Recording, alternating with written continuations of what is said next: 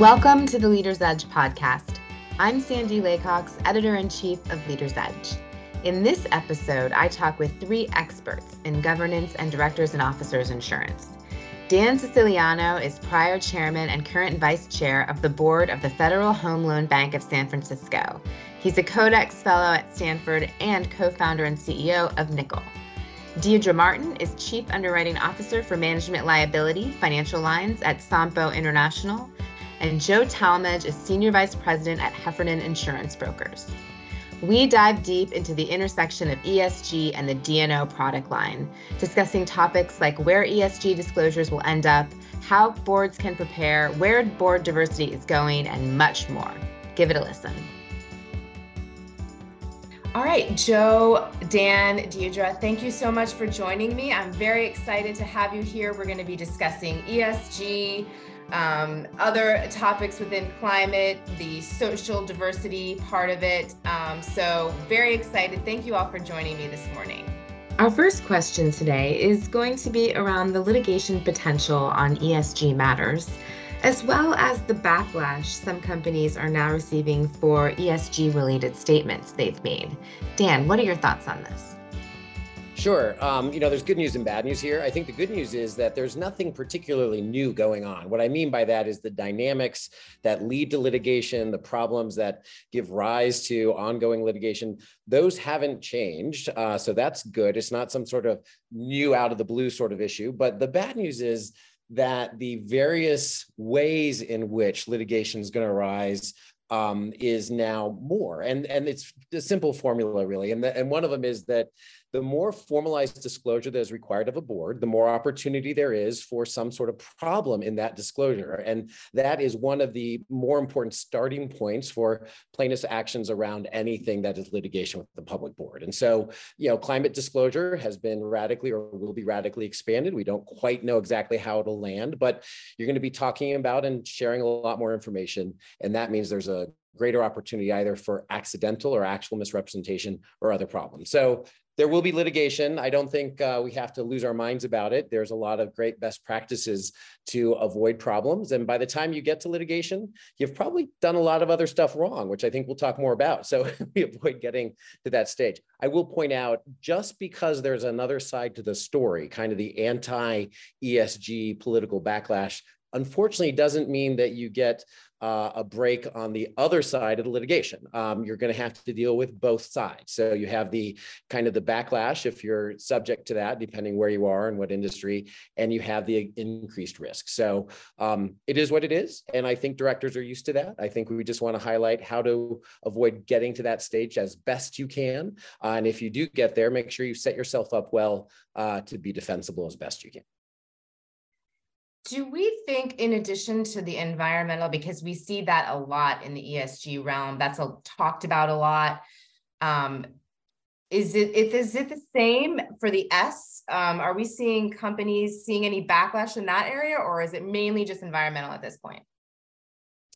This is Dan. I, I can give one short answer. I'll, I'll let maybe Joe jump in. I, I think you're going to see more in the other areas. My sense is that it has been more environmental to this point, but that I think is just the beginning. You know, one element here, right, when we spend time with our clients is to also emphasize the S because when we think about the way securities litigation has evolved in recent years, it used to be really contingent on how financial statements were interpreted or misstated. And then there came this event driven category of securities litigation where headline events, um, non securities triggers, but things that really arose out of social issues, safety being primarily one of them. When you think about the impacted party, the party who suffered a loss was not a shareholder. The party who's suffering a loss that predicated this shareholder claim had stakes that can involve fatalities, that can involve injuries. So we've definitely seen where social has driven monetized um, loss that has been paid out under D&O policies for years. And then what we're also see, talking with clients about, while there's so much emphasis around the regulatory evolution of climate change disclosure and um, Dan emphasizing those points as we're watching those so carefully, you know, we think about environmental even broader, like we think about the exposure that has come out of either safety or true environmental fine and penalty exposure, some of that very material to companies, some of the exposure again causing injuries, fatalities, and again being the, the underlying issue that prompts securities litigation. Thank you. That's that's fascinating, and and you see sort of those connections there. Um, what do we think that the climate? Where will the climate disclosure requirements potentially end up? And then how can boards be prepared to address them? So I think this one's for me. This is Dan. Uh, so that, that's a really hard question. I, I, think the honest answer is I don't think we have a good sense of where they're going to end up. I, I think they're going to be um, tuned back a little bit. There's been quite uh, specific and focused commentary. A lot of the commentary points out that if you're trying to achieve better outcomes, this may not be the way to do it. It could backfire. So, so I think there's some material work that'll be done that might tune them up, pull them back a little bit. But that said, I think no matter what happens, how to make sure the board is prepared is the same answer. And, and, and that answer is to make sure that the things that we take as best practices for boards are applying in these relevant areas. So the flow of information, the reportable, accountable information that flows either through audit or through a special committee, you know, setting up systems such that board members are in fact a, aware of the relevant data, B, understand, and this is the point of whether or not we'll see this rule part play out, understand the plan that the company has, both strategically and practically, to manage the direction of that data and what it means to do that and what the implications are, not just for climate, but for the overall performance of the company, both reputationally and practically, supply chain, et cetera. This is, I think, quite a heavy lift for boards if they haven't already been deeply immersed in this. It is its own set of metrics, kind of you know side by side with you know complex accounting metrics, and boards need to really start working to get up to speed, not to just receive them, but to consume them and embed them strategically and in addition to compliance, right? So it's one thing to get it and say, yeah, look, thanks for reporting. Yep, check, check, check we we approve yay we comply. That's great but that's really not the bar. The bar is to take all of that and really wrap it into what it means strategically for the company and what it means for long-term performance. And that frankly that's hard. And and i think that takes a little bit of a runway to get going. And so way before these rules land board should already be engaged in this effort sometimes with consultants to understand how best to pull that information in and really use it I know that um, actually when we talk about we talk about ESG, we hear people talking about this cottage industry of vendors that has popped up to do that very thing, right? To just help boards. Is any thoughts on that? I mean, I think Dan touched on that too, and both of his his replies to your questions, and really not knowing where the targeting will land, not knowing where the guidance will finally land, but being on this journey of making yourself defensible. So, as a D&O underwriter we can appreciate what the clients are relaying in terms of the work they're doing to uh, purport to disclose what is material. But it is helpful to hear who they're working with as third parties, whether it be legal partners, consulting partners, software accounting uh, partners, to kind of validate that the journey and the continuum of uh, materiality assessment. This is Joe. Uh, just from a brokerage side, I think in hearing one of the criticisms from my clients is the the lack of sort of clear metrics and standards in and around the ESG topic. So I, I, would I would second Deirdre's commentary about the quality of advisors that they have as being a relevant sort of data point that our underwriters will look at when they're talking with our clients. Oh, and, and, this, I, and this is Dan, I, and of course, I'm very focused on like the board function per se, and and so with that in mind, you know, I think boards need to ask for help from this actually, thankfully, there's a cottage industry, and I think it's drawing on firms that have been placed for a long time and have had specialized subgroups. They're just kind of getting their, the attention maybe they deserved all along or growing. And boards need to engage with these organizations and ask management to do it for them to become better educated. And, and I'll, I'll, give a very simple example. So if a board, if every board member does not understand the distinction between scope one, two, and three greenhouse gas emissions and how that maps to how they might be held accountable, what are you? Are you a retail vendor that sells products into the marketplace? This could be a very different experience than if you are a data analytics company that is just B2B. And this difference between the scope of emissions, just understanding that is if you don't understand that well, then I would suggest that it's almost negligent to have any conversation. And so, and and there's no reason you should have understand understood that necessarily, depending what industry you were in. But now you need to. And so, boards getting up to speed by tapping appropriate director education is critical. And the good news is there's lots of it all over. Like some of it's free. You can bring in consultants. You can pay for it, but you should do something to make sure you're all up to speed. Mm-hmm. And Sandy, if you don't mind, I'd love to just tack on to Dan's point because I think he raised a really critical element here. Like, at, again, when we're thinking about the concept of who we're insuring on, from a D&O policy perspective, it's first and foremost that board in conjunction with the C-suite. And while it is very nice to know the consulting parties that the board is working with, at the end of the day, when we think about defensibility, we want to really understand the rigor that the board is um, putting around board expertise and bringing in, if there's an exposure that's deemed, we're all using this term mission critical, but it came out of kind of some key decisions in derivative litigation, if there's an exposure that from an enterprise risk management perspective is going to be critical to how the company um, is able to conduct its operations, that the board is building its structure with the expertise embedded, not just relying on the consultant, but do they have an expert or a committee that's experts in, in specializing in that um, exposure?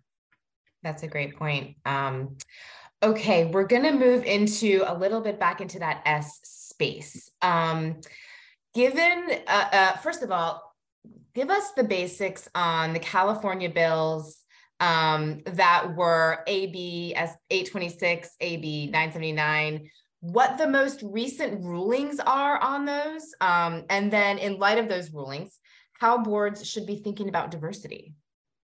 So you know it, you can boil this down to something pretty straightforward, which is both both bills, eh, uh, 826 and 979. Let's group them together as different types of diversity bills. So if you're headquartered in California, you're required to achieve certain types of diversity metrics on your board, either with women or people of color or combination. And let's put that in a box. And let me observe first. These bills were the tail of a train that left the station a long time ago, which is it is clearly the case that you get higher performing boards and ultimately better performing companies from higher performing boards if you have an appropriately diversified board. And that means different things to different people, and there's no one size fits all.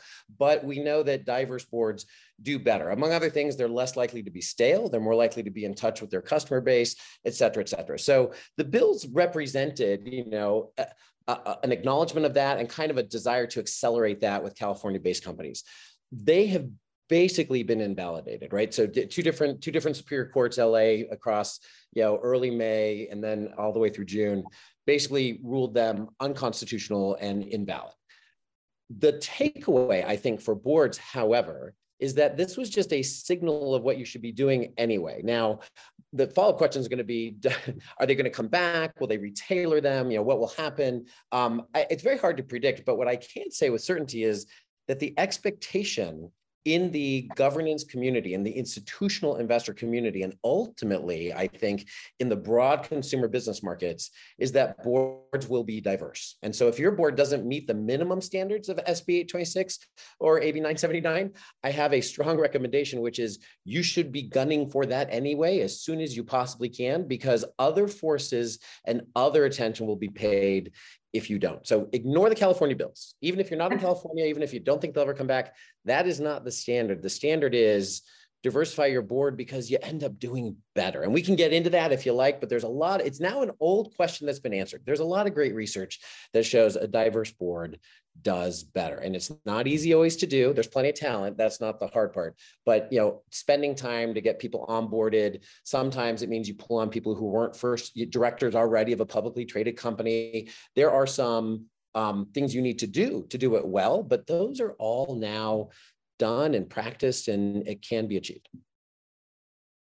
This is this is Joe. Uh, Dan, that's a great great background on that. I'm really happy that you covered that because I get it as a as a pretty regular question, particularly for pre-IPO companies who maybe don't have necessarily as diverse of a board as we would like to see and uh, are looking at sort of diversifying that element of their of their company. Okay, so let's talk about uh, D&O a little bit more. And we we Deirdre mentioned a little bit of this, but is there more we can say, Joe and Deirdre, around um, what D&O underwriters are looking at when they're evaluating policyholders on diversity? I think I touched on a little bit here where we're really trying to understand how the the company via its again interaction of the board and with the C-suite and the overall ERM function is making them self-defensible. Do we have an understanding that if there were to be some type of incident or escalation or headline risk event, and it is largely easy to think because ESG is such a wide term right now, it really, we talked about how the breadth environmental can be. It's not just climate disclosure. It really is a lot of other triggers when you think about, you know, emissions and pollutions and sustainable procurement. But, you know, and then social spans a huge agenda. And governance also, candidly, some of the largest D&O claim losses come out of governance breaches and lapses, whether that be around conflicts of interests or other. So for us, a critical part of underwriting and part of what we appreciate companies availing is that what's the interaction? And, and Dan touched on this earlier. How is ERM interacting with internal audit and the audit committee? How is there escalation of incidents and understanding the process for that? You know, materiality, again, a lot of where we're trying to understand where climate change disclosure is going evolves around a subjective concept of materiality and you know trying to understand how um, a board oversees what gets escalated to them as material and getting comfort with that because at the end of the day we're going to trust that there is a control process in place that is going to make the company defensible like i wish i could say there are some great resources out there and we are subscribing to a good number of the tools but they are tools because there is not a predictor. There's not a rater that is going to say, yes, you are absolutely at a very high risk for being um, subject to a D&O securities claim. I mean, candidly, there are some companies that have recently IPO'd or gone become public by via a de-SPAC. I won't single out a certain industry, but one of them has been very heavily targeted with lawsuits, and they meet a lot of ESG uh, qualities that would make them a good ESG risk, but they're not necessarily proving themselves to be a good directors and officers insurance risk because of not having the maturity and perhaps the control environment at the time they're going public. Um, so I'll kind of pause there because I know there'll be some other really strong opinions and good opinions here as well. Yeah, um, Deirdre, that's really fantastic insight. This is Joe Sandy. Um, you know, I, I've spoken with with multiple uh, D&O underwriters and, and essentially, you know, what we are insuring is is effectively the G. like that is the D&O policy is the governance of the organization, right? And uh, and and to kind of harp on what Dan had alluded to earlier, you know, there's there's an, an evolution and, and some trends, but ultimately these things have existed. And I think that, you know, the the use of the term ESG. Honestly, I've heard. I, I was in a in a in a group last week where one of the directors raised raised her hand and said, "Can we just get rid of the ESG term? I'm I'm kind of tired of talking about it. Let's just talk about governing our companies well, right?" Um, so I think we're kind of at that place where you know when we present our executive team to underwriters and we start talking about the G, the governance of, of the company and, and uh, what the company is doing in and around these matters. Um, there is definitely a sniff test with regards to that happens with regards to the authenticity of of those individuals talking to our underwriters and being aware uh, that our underwriters know uh, you know what what is being sort of um, presented as as ESG best in class versus implemented as uh, ESG best in class and really good governance.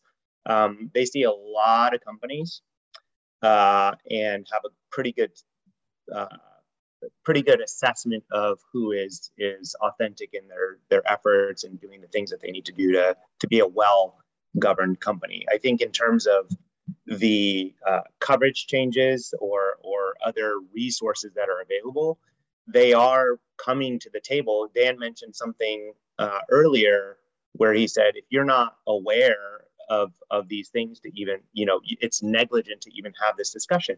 I think it's a super relevant point, and so you know our underwriters are investing in in in risk mitigation loss control resources in and around ESG matters to educate our clients so that they can become a better D&O risk, being aware of the things that they need to be aware of. Those are things that, as a broker, we're seeing our insurance carriers invest in to make sure that the individuals and the executives that they are insuring are are aware of the things that they need to be aware of.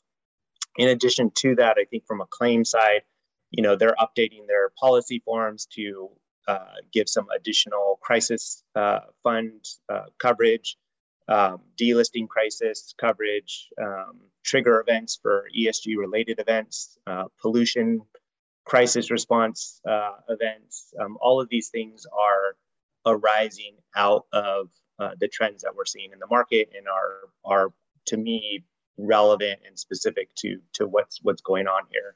Um, and I think positive developments for for our policyholders. Okay. Sandy, so can I? Sorry, I was going. Can I make a point which is sort of controversial, which might end up being a question on this? Is that okay? Just sure, uh, absolutely. So, so, so here's here's my observation about, and since I've got I've got Joe and Deirdre here, they have influence in this world. I, I might, in answer to your question about underwriting. So I think over time, and hopefully in the next five to ten years, there will be a sort of moneyball moment in board composition. Like so there's lots of opinions about what makes a great board and how it works. And we've gone from i think anecdotal and not very thoughtful to actually quite thoughtful but it's still sort of all out there, right? So some people say, oh, the gold standard is I want a sitting CEO to be on my board because, they, or I just, I want a just retired, you know, um, audit partner from the big four because, right? And there's these thoughts and they're all great thoughts, but I think someday soon, someone's going to kind of boil it down and say, you know what? The data shows the following things. And here's, here's my slightly controversial point on this, which is I think one of the most important attributes of already qualified potential director. So you have directors, let's assume they're wonderfully qualified. The difference between really good directors performing well, really well, fantastically, in my mind, is their ability to dedicate the time. And this is a real genuine constraint in everyday, you know, board function. And, and I think like the thing that happens right before the crisis becomes fully emergent is oftentimes manageable if directors have the time, if they were really engaged. And so I just want to kind of throw that out there as a, I know it's not a formal underwriting point, at least I'm not aware of that. I'd be curious if it is. The ability of really talented, highly qualified directors to dedicate the time at the board level, I think is probably going to turn out to be over the next decade one of the most predictive salient attributes for performance of the governance function of boards because it just increasingly takes so much time. And you can have a great director in every way. And if they don't have the time, I think they'll underperform a pretty good director who has the time. That's my opinion. And it's anecdotal so far, but we'll see if it develops into something more interesting. This is Joe. Uh, Dan, I, I love, love your sort of uh, commentary on that. There's, you know, in, in my uh, 20 plus years of brokering D&O, we've seen multiple sort of trends, but when we run our data and we look, you know, even just probably about, I don't know, 10, 15 years ago, and we look at the pricing on D&O, I mean, it was kind of a joke. I, I almost wondered, you know, are we even underwriting these deals right now? It's kind of, you like just know what you're going to get for a price. And it was pretty uneventful, right? And then 2018 came along and things just went crazy and maybe even a little bit before that. And and so now we're in this place where like you know we're quote unquote underwriting and trying to look at risk and surcharging credit based on different factors whatever. Deirdre again you may have a different opinion on this but at some point i do feel like um, you know the, the insurance market goes through these fluctuations of looking really really deeply in underwriting uh, when when there's problems. And then they sort of back off, want to gain market share, maybe get a little bit looser on their underwriting standards. And, and this ebb and flow in the insurance market in general uh, happens in D&O. It, ha- happens in many other lines as well. But um, I think you know, to get to the, the question of like, how are we underwriting these risks? Um, there is a market function and there's more attention given to it at certain times in the market. The other trend that I'm seeing, which is uh, happening as we speak, is this uh, this accumulation of data and how we we look at D's and O's specifically. Um, there are tools, you know, that that rank D&Os based on their performance and you know give them a grade A, B, C, D. Uh, and and so you know we're looking at these on the back end, it, whether the data is valid or not. Because I've seen people with a really poor grade, they're actually really great, you know, directors and officers. And so you know how they're coming up with the data, how they're parsing that data, I think is evolving, and the quality of and the application of it, I think, is evolving. But what I do think will probably happen, to your point, Dan, is there's going to be a point in time where insurance carriers look at the loss data, they map it against all of these various metrics that right now are sort of in their early phases of being applied to risk. Um, and there's going to be a point in time where there'll be some really strong correlations uh, that can be extrapolated from this data. So I think that process is happening now. We are in a moment in time where it hasn't uh, evolved and gotten mature enough and we don't have enough time under our belts for this kind of data to be applied in the underwriting process in a meaningful and material way but deirdre you may have thoughts on that. Um, that's just my my opinion. I think we're we're going in that direction but i and and the, the concept of being overboarded might come out of that process. Like what is that sort of flashpoint that we're seeing? Um, these things might come out uh, as time goes on and as the internet of things starts to contribute to the underwriting process. That's just my my opinion. Yeah i, I think it's great provoked thought here like as somebody who's always trying to hone how we approach the insureds that we are um, underwriting. You know i think dan's point really resonates when we think about the fact that 220 targeting books and records demands are at kind of all-time highs. So there seems to be there'll be a natural correlation with how much time directors are spending on overseeing controls and risk by this you know how the proliferation of these 220s evolve and how much of those demands actually turn into um, suited litigation or possibly you know we identify concurrent regulatory investigation alongside of it and i think joe is right there's going to be the ebbs and flows so as an underwriter i'm watching 220s go up I've got to dig in a little bit more and try and understand this. And maybe the questions I've been asking aren't the right questions. Maybe to Dan's question, we need to understand a little bit more about time dedication. We need to look a little bit closer about who's an active CEO dividing time versus who's a former regulator. Love seeing that. Love seeing a former regulator or uh, you know able to devote their time on a board. And we are indeed seeing more of that. So I think both of you raised really good points about how we can continue to hone um, our question set and our valuable time with our clients to understand their what you know their investment in their board. So are underwriters adding in any new requirements at this time for coverage? I, can answer. The diligence process is still, you know, to the points that all the, the just raised. Like it's it's evolving and the question set's evolving. And what I'm seeing is partners like Joe really bringing forward and coaching the client on the, the continuum of um, representatives to bring into the process. So maybe it's what's the head of privacy it, it, if it's a very privacy centric company it's really bringing you know office of gc into office of treasurer and, and spanning the continuum of resources that we hear from that that really truly help um, some of that might be demanded by underwriters but sometimes i think it's really just the good partner in the broker identifying this and bringing it forward before you have to ask and anticipating what, what the question is going to be. Um, when I think about coverage and the kind of the implication of where this targeting is going on coverage i would say you know spend time with your trusted broker partner on the type of investigation and inquiry coverage you have in your policy. And i think there is different options that could be available. You could be investing in more but obviously you know that's a heightened backdrop and something you would want to make sure um, is aligned to your expectation in this heightened environment do you all see or are you looking at from an underwriting perspective the board's preparedness or knowledge of cyber risk for a company and how is that playing into the g and their their ability to to avoid some of this potential litigation out there?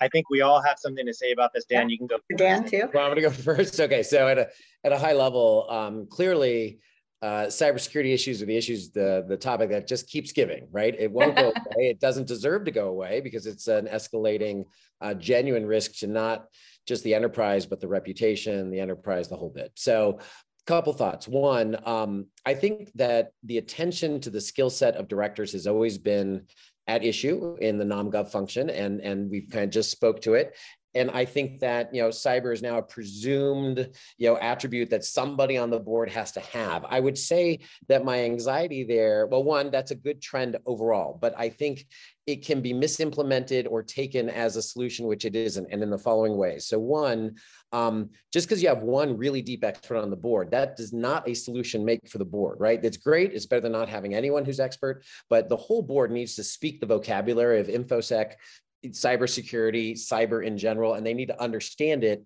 enough that they can manage the issues um, that arise around all the you know complex risk management as well as strategy. So I think the whole board has to be brought up to a level. And I most boards I think get that.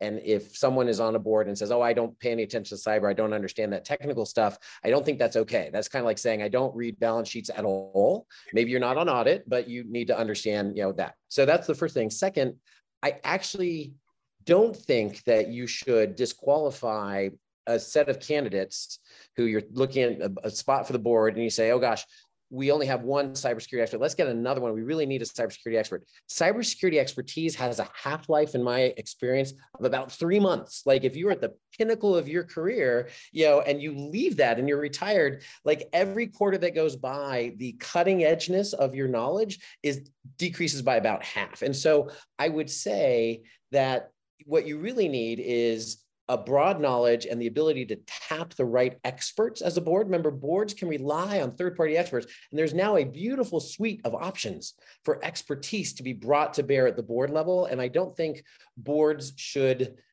overweight cybersecurity expertise because it really isn't the solution on your board that you may think it is. I would rather everyone be brought up to a certain level and be able to ask good questions and then have at the ready substantial outside expertise that assists the board in making these evaluations. Sorry, that was a long answer to a short question, but I've obviously had some pent up opinion about that. There you go. Joe, Deirdre, I carried away in on this one. uh, yeah, I mean, I almost forgot the question, frankly. Sorry. Cyber, cyber, cyber. no, I mean, as it relates to cyber, it's obviously relevant. It, it's a key thing. Um, I think, I do think actually, you know, um, to tie it back to the, the sort of diversity point, um, uh, having a diverse background of business experiences does inform your your network and resources and knowledge on on cybersecurity risk. You know, somebody that's been in the tech industry versus the healthcare industry versus the food and agricultural industry versus the energy industry will all have very different opinions and backgrounds on cybersecurity risk. So I think, you know, it, it does speak to, you know, how you're looking at your your candidates uh, coming onto the company and and it is a it is a super relevant item and I think it's important to think at least from my perspective in dealing with many companies over the years that there are definitely very varying degrees and, and thoughts on on addressing cybersecurity risk in terms of how uh, board members might view it. The, only point I'd add, and, and Dan's point is very well made, like we do, of course, one of the check boxes is, is there evidenced expertise? Is there a cybersecurity and or privacy expert on the board? Um, what are their credentials? But I think to the points you both just raised, there's layering there. And this is where we really have to look at that interplay with the very um, rigorous function within the company, within the C suite, within the office that's built around cybersecurity. And one of the things we really try to understand is like, what's their connectivity to the regulators? Like, who's their first phone call when there's a breach and understanding, you know, DOJ, SEC connection? You know, obviously that's another function where we like to see a lot of former regulators um, and that legal experience in there because, again, when you're trying to, when we've seen defensibility in D&O litigation that surrounds the cyber event, it's because that control process evidenced itself and the right connections at the appropriate timing and intervals were made um, to protect kind of the, the breach ex- escalation. So I don't know if either of you have opinions on that, but I think that's something we look for. Yeah.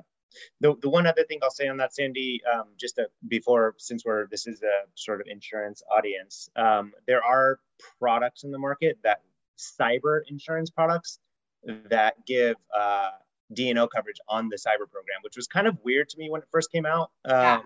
But it, it's actually really interesting because it, it can also complicate a claim situation when you have D&O underwriters wanting to, uh, you know, address the D&O claim, but then there's this random, you know, cyber coverage or D&O coverage trigger that's sitting on your on your cyber policy. So I think a, a well-informed broker may want to look at that and understand how your cyber policy is or is not going to respond in a D&O claim, understand how to navigate that in the claims process relative to the D&O underwriters. Um, so there's things that are happening in, in the non-D&O market, you know, cyber market, tech E&O market that that potentially could have some implications in how the D&O claims are adjusted. So that's just kind of a random product uh, trend that, that we've seen in the market. I think that's a great point. That's a great point. I think there's definitely overlap that's happening there that that's that's been interesting to, to watch. All right. Well, thank you guys so much. This has been a great, lively conversation around D&O, ESG, and uh, where it's all potentially headed. And I really appreciate you all taking the time with me. Thanks for listening. That was Dan Siciliano, Deirdre Martin, and Joe Talmadge discussing governance and D&O. I hope you enjoyed the conversation. You can find more Leaders Edge podcasts on SoundCloud, Spotify, and Apple Podcast, as well as leadersedge.com.